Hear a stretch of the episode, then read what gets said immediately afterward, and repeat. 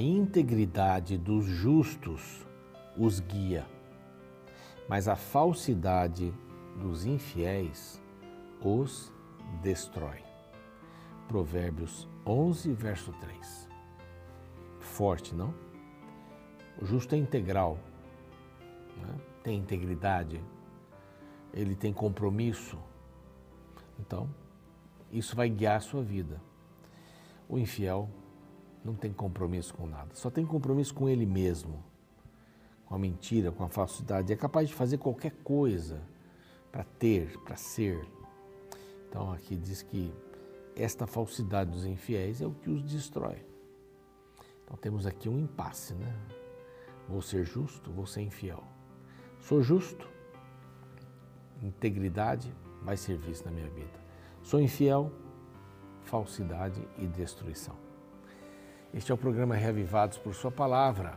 Nosso objetivo aqui é estudarmos juntos um capítulo da Bíblia a cada dia. A Bíblia tem 1189 capítulos.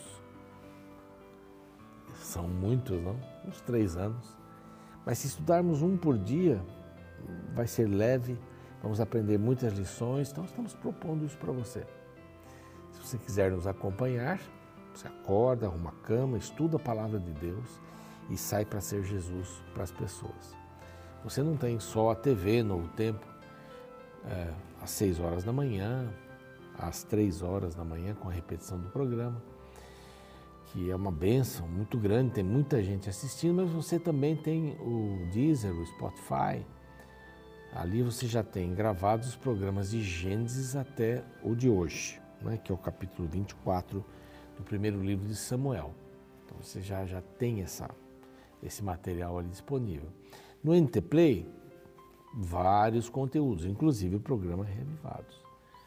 E no YouTube, no YouTube é a nossa festa, né? nossa família. Ali temos um grupo de pessoas muito comprometido. Escrevem todos os dias, fazem seus pedidos de oração.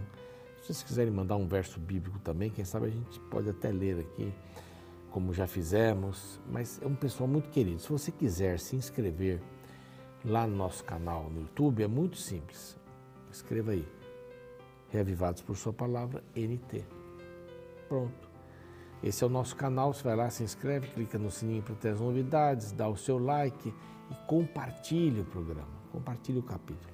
Lá nós temos todos os capítulos da Bíblia gravados tem lugares diferentes, até a gente está acertando ficar num lugar só, nós estamos acertando isso, mas pandemia e tudo mais, mas uma benção estudar a palavra. O pastor Fávero também tem de é, da, é, Salmos, né? Salmos até Malaquias, também um material preciosíssimo, vale a pena conferir ali. Nós é, temos a alegria de oferecer para você, deixa eu mostrar aqui, a revista, a gente está mostrando sempre, né? Então, até você pedir. Mas são oito temas lindos, oito mulheres que foram marcadas pela fé. Vale a pena. Aqui está um WhatsApp para você pedir este material. Tá bem? É gratuito. Vai conversando lá no WhatsApp e eles vão pedir o seu endereço, vai pelo correio. E queremos agradecer aos Anjos da Esperança, que são formidáveis divulgo novamente. Se você quiser ser um anjo da esperança, aqui está um WhatsApp para você poder é, se comunicar, tá bem? Vamos pregar o Evangelho em português e espanhol para todo mundo. É, possível aqui, em todo mundo e para todo mundo possível. Vamos para um rápido intervalo e a gente volta com o capítulo 24.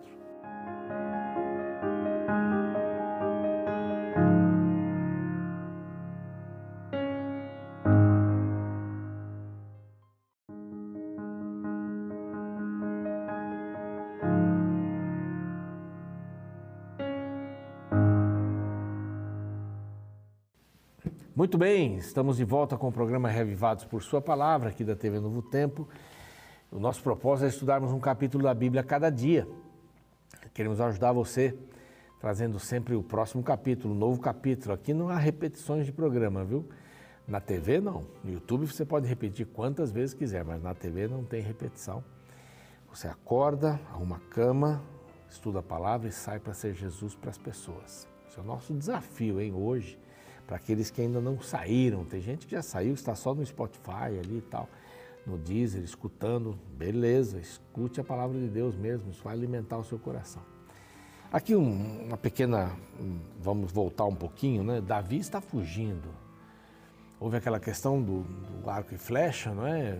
Jonatas deveria lançar um pouco mais curto, se tivesse tudo ok, ele poderia voltar para o palácio do rei mas se a flecha fosse mais distante, além do seu servo, até porque a, coisa estava feia. Eles fizeram um pacto bonito, se despediram e Davi começa o seu exílio. Ele passa por uh, Nob, por Aimeleque, o sacerdote. Isso daí custou a morte de toda a família dele, porque Saul achou que eles estavam fazendo uma conspiração mesmo, né? achar conspiração onde não tem. Tem gente que enxerga conspiração em tudo, né? Tudo é uma conspiração, o mundo todo está contra mim ou contra nós, etc. Mas ele sai dali, ele vai para Gate, o, o, rei o atende, Aques, por ali ele sai dali, vai para Adulão, não, deixa eu só ver aqui para não errar o, o, caminho dele. De Gate ele vai para Adulão, claro. Depois ele vai para Moab, deixa os seus pais ali, para que o rei pudesse cuidar deles.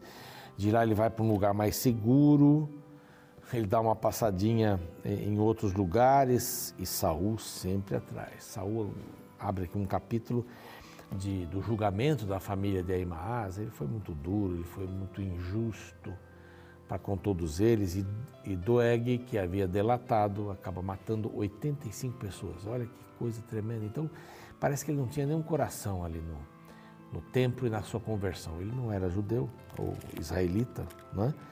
Vimos aqui que Abiatar foi o que, que, que sobrou, Davi, nessa bagunça toda no exílio, ele ainda tira um tempo para salvar uma cidade. Olha que coisa bacana. E eu falei ontem isso daí, ele, ele tirou um tempo para salvar uma cidade e às vezes a gente só pensa na gente e quanto mais a gente só pensa na gente, mais a gente vai se afundando, mais a gente vai ficando cego, mais a gente não vai enxergando as necessidades das pessoas que estão ao nosso redor. Então, olhar para fora é muito bom. Sempre é bom, sempre tem alguém que você pode ajudar. Ou ouvir ajudando dessa forma. E aqui então, Davi vai passar por uma experiência que Saul fica na sua mão. No capítulo passado, Saul, não é? maluco, louco, é, diz assim: Puxa, Davi está em Keila com seus homens, é uma cidade fechada com portões, então, Deus, obrigado porque o Senhor me deu a Davi nas minhas mãos. Deus não tinha dado nada. Né? O camarada está fora, completamente fora, como os hispanos dizem, desubicado. Eu gosto dessa palavra, desubicado. Parece que ela diz muita coisa. Então aqui vai acontecer alguma coisa. Saul foi perseguir os filisteus, lembram-se? Eles estavam lá, um estava de um lado, outro estava do outro lado da montanha e de repente ele recebe a notícia, os filipenses estão chegando ali, estão destruindo, eu vou lá. E aqui diz assim: tendo Saul voltado da perseguição dos filisteus, de perseguir os filisteus, foi-lhe dito: Eis que Davi está no deserto de Engede, ou Egede. O que ele fez? Juntou 3 mil homens e foi de novo. Ele, a vida dele era acabar com Davi. O reino dele quase perdeu ali, porque os filisteus estavam entrando, mas ele queria acabar com Davi. 3 mil homens escolhidos, hein, diz aqui, dentre todo Israel, e foi ao encalço de Davi e dos seus homens, nas faldas, né, nas penhas ali, nas frestas das penhas, das cabras monteses. Eles vão dando detalhes aqui interessantes, né? Bom, olha que interessante. Chegou Saul, essa parte eu gosto bastante.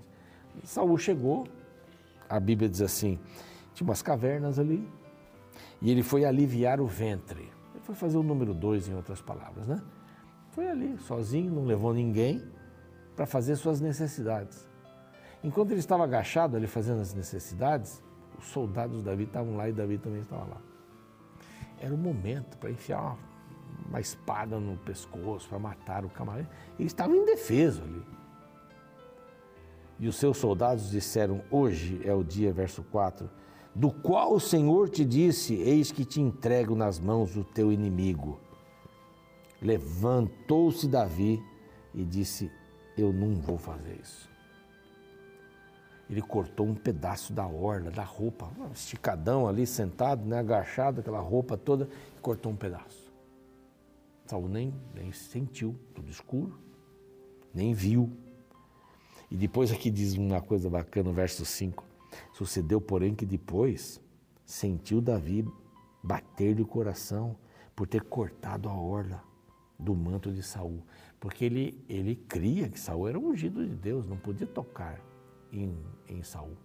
Ele deu um exemplo, talvez sem querer querendo, né? como diz o Chaves, mas ele deu um exemplo para todos aqueles que estavam ao seu redor. Não coloque a mão em quem Deus escolheu. E ele mesmo estava sendo é, afetado por isso, porque ele tinha sido escolhido por Deus e Saul, que tinha sido escolhido por Deus, mas tinha sido rechaçado, estava atrás dele. Mas ele mesmo não tocava no ungido do Senhor. Ele se sentiu mal de ter cortado a roupa dele. Mas aquilo foi interessante, deu um diálogo interessante aqui na Bíblia, né? Ele disse aos seus homens: O Senhor me guarde, verso 6, de que eu faça tal coisa ao meu Senhor. Ele ainda chamava de meu Senhor. Ele era o rei, tinha que respeitar. Isto é, que eu tenha, que eu estenda a mão contra ele, pois ele é ungido do Senhor. A gente usa essa palavra é, ou essa expressão para pastores também. Os pastores são ungidos do Senhor, são separados, né? Não é uma unção com óleo, mas são separados, em posição de mãos. E assim, como a gente não tem respeito pelos pais, pela nação, a gente também não tem respeito pelos líderes religiosos. A gente acha isso muito comum, não tem respeito. Sejam esses líderes religiosos de qual denominação ou qual religião forem. Está lá o, o Eman né, dos muçulmanos, é um líder religioso. Ele tem um respeito. É um homem que se dedica. O ruim é quando a gente volta da igreja, está em volta de uma mesa e começa a criticar diante dos filhos. O que Davi estava fazendo é exatamente o contrário. Criticar diante dos filhos os líderes religiosos sejam eles pastores, anciãos, o que prega, ele não é, não tem nenhum cargo, mas prega. Quando você faz isso, você está dizendo para os seus filhos que eles não prestam. Você está sendo incoerente porque você vai lá e cumprimenta, abraça e tal, mas em casa você fala mal. Os líderes. A gente não tem mais respeito. Não temos mais respeito pela polícia militar. Polícia militar bem perto de casa. Eu sou capelão voluntário da Polícia Militar. Toda quarta e quinta a gente está lá no primeiro, primeira companhia, 16º Batalhão da Metropolitana lá em São Paulo. Mas eu ouvi uma discussão, a, a moça dizia assim, você veio aqui todo truculento, você devia chegar aqui mais calmo, sabe assim. Não tem respeito pela autoridade. E se a gente também entrar, e Davi fez bem aqui, eu acho que ele não estava errado, não. Ele falou: se eu fizer isso aqui, vão fazer isso comigo também. Vão desrespeitar qualquer rei, então eu respeito qualquer rei. Mesmo aqui, olha que interessante aqui, vou falar uma coisa aqui, espero que não seja ruim. Mesmo que ele seja do partido contrário. Pronto. Não vamos entrar em política, mas respeitar pessoas. Qualquer. Eu não estou dizendo que eu sou de uma cor, de outra, aqui não estou dizendo nada. A gente tem que respeitar as pessoas. E Davi respeitou Saul. Isso para mim aqui é a parte mais importante. Mas ele cortou. Sentiu mal, puxa, eu cortei, ele é ungido do Senhor, ainda cortei a roupa dele. E os soldados queriam batá-lo. Bom, aí Davi sai da caverna. Primeiro sai Saul, né? Saul sai, sai Davi, depois de algum tempo e começa a gritar. Disse então, uh, gritando ali para Saul: Ó oh, rei, meu senhor, olha como ele vai com respeito para um camarada que queria matá-lo. Ó oh, rei, meu senhor, olhando Saul para trás, inclinou-se Davi e fez reverência. Você é o rei. Vou respeitar você. Rosto em terra. Por que das tu ouvidos, disse Davi, o verso 9, até anotei aqui que é um verso importante. Por que, que você dá, eu vou parafrasear, por que você dá ouvidos para as pessoas para os homens, as palavras de homens, dizendo: Davi procura fazer mal para você. Quando é que eu fiz mal para você? Ele estava construindo aqui a conversa dele, né? Por que, que você faz isso? E Saul ouvindo ali. Ah, os teus próprios olhos viram hoje que o Senhor te pôs as, as, em minhas mãos, digo melhor, nesta caverna, a sua vida para que eu tirasse a sua vida. O Senhor pôs na minha mão. Mas eu disse, porque não estenderei a mão contra o meu Senhor, pois ele é ungido do Senhor. E Saul não estava entendendo nada. Peraí, estava dentro da caverna então. Eu estava lá tranquilão, não é? como diz aqui a Bíblia, aliviando o ventre. Você estava do meu lado. Aquilo começou a girar. Olha, pois, meu pai. Ele chamou de senhor, de rei, de meu pai. Vê aqui a orla, vê aqui um pedaço da tua roupa na minha mão. Eu cortei, mas eu podia ter feito muito mais, muito mais. Você reconhece que não há em mim nenhum mal nem rebeldia, não pequei contra ti, verso 11, o finalzinho.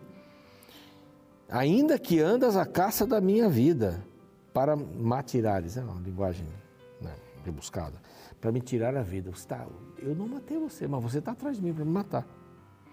Julgue o Senhor entre nós, que o Senhor julgue entre nós. Porém, a minha mão não está contra ti. Ele fala mais algumas coisas aqui. Após quem saiu o rei de Israel? Está procurando quem? Está procurando um cão? Uma pulga? Você está trazendo tanta gente aqui para resolver o problema de uma pessoa? Que situação é essa? Aí no verso 16 acontece uma coisa que aqui eu vou chamar saúde ator. Em voz alta ele chora. Ele faz mimimi, ele diz que os outros estão perseguindo, ele disse que ele chora. Quase perdeu a vida. Quer dizer, não ia perder a vida porque Davi não ia fazer isso. Mas ele chora. Então disse Davi: Mais justo és do que eu, pois tu me recompensaste com bem. Desculpe, ele fala para Davi isso aqui, né? Eh, Saul diz: Você é mais justo que eu, porque eu te recompensei com o mal, você me deu o bem. Eu paguei o, o bem com o mal. E falou, né? Que o Senhor te pague. Aí começou, né? E aí ele vai dizer uma coisa interessante aqui. Olha o verso 19. Porque quem há que, encontrando o inimigo, deixa ir? Não. O Senhor, pois, te pague com o bem, pelo que hoje fizeste. Agora, pois, tenho certeza. Olha o que ele fala, olha o que ele vai falar aqui. Agora, pois, eu tenho certeza de que serás rei e de que o reino de Israel há de ser firme na tua mão. Portanto, jura-me pelo Senhor que não eliminarás a minha descendência. Que ele quer fazer um pacto aqui com Davi, ele já tinha feito um pacto é, com. Davi já tinha feito um pacto com é, Jonatas, mas olha aqui o que ele diz: você vai ser um rei bom. Mas ele é um artista aqui, porque ele não vai parar de procurar, não vai parar. Mas você entende aqui quantas coisas interessantes há nesse, nesse capítulo? Respeito pelo, pela liderança, qualquer uma. Se a gente não tem liderança, uma organização, a gente vira que é uma bagunça, em qualquer setor. E Davi não colocou a mão no ungido do Senhor. Ainda faz um discurso dizendo assim: pare de me perseguir, eu não tenho nada contra você. Vamos aprender algumas lições aqui, né? Vamos orar? Pai querido, nós te agradecemos, porque temos líderes hoje que nos conduzem, quer num país, num estado, num município, numa empresa, num clube, na igreja. E nós precisamos aprender a respeitar pessoas, as autoridades.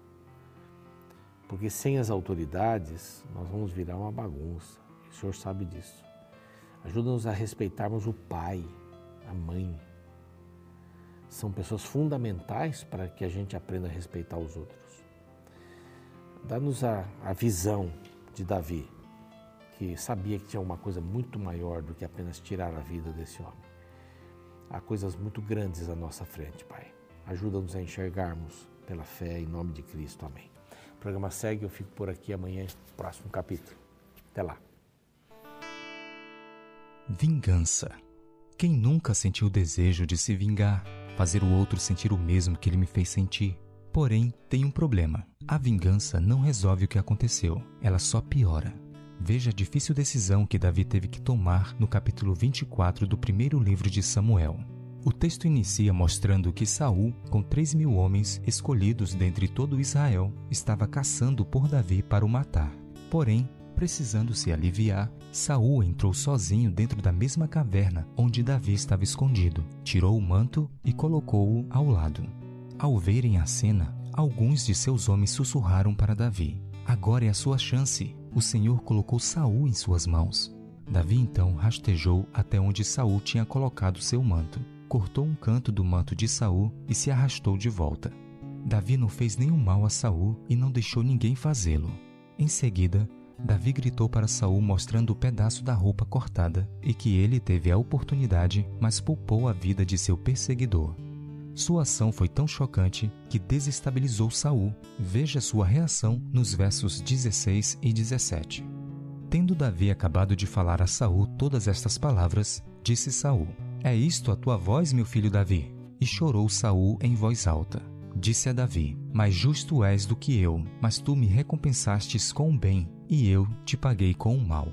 Ao tratar com misericórdia quem lhe perseguia, Davi conseguiu tocar o seu coração. Isso nos mostra o poder de recompensar o mal com o bem. O perdão sempre é o melhor caminho. Como declarava uma interessante frase atribuída a Tertuliano, você quer ser feliz por um instante? Vingue-se. Você quer ser feliz para sempre? Perdoe.